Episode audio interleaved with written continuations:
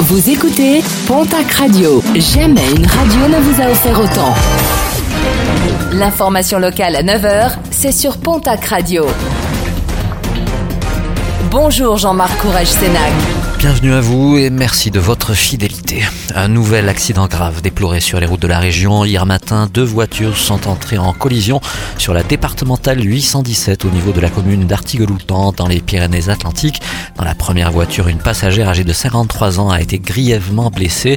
Une seconde passagère a été légèrement blessée, tout comme le conducteur de la seconde voiture. Les trois personnes blessées ont été évacuées vers le centre hospitalier de Pau.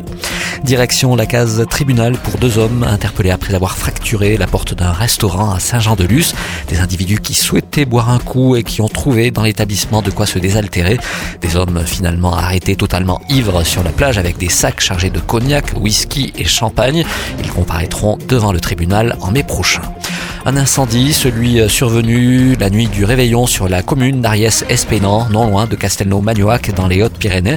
La maison d'habitation d'un couple propriétaire d'un camping naturiste a été en grande partie détruite par les flammes. Fort heureusement, pas de victimes, mais de très gros dégâts, le feu ayant pris dans la toiture. Une enquête a été ouverte pour déterminer les causes exactes de ce sinistre. Il a fait chaud, très chaud hier pour un premier de l'an dans le sud-ouest, des températures maximales proches ou au-dessus des 20 degrés.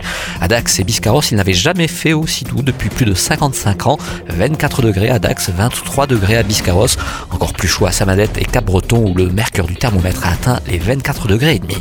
Les résultats sportifs de ce week-end avec tout d'abord la 14e journée de top 14 en rugby. L'Union Bordeaux-Bègle s'impose largement sur Montpellier 40 à 10. Victoire également de l'aviron bayonnais sur le RC Toulon 23 à 18. Grosse défaite de la section paloise au Stade français 37 à 3.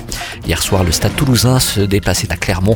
Victoire des Rouges et Noirs 13 à 32. En football, Ligue 1, la 17e journée. Victoire du TFC à Ajaccio 2 buts à 0. En Ligue 2, le Pau FC ramène une défaite de Niort 2 buts à 1. Les Girondins de Bordeaux s'imposent à domicile face à Sochaux de buts à 1.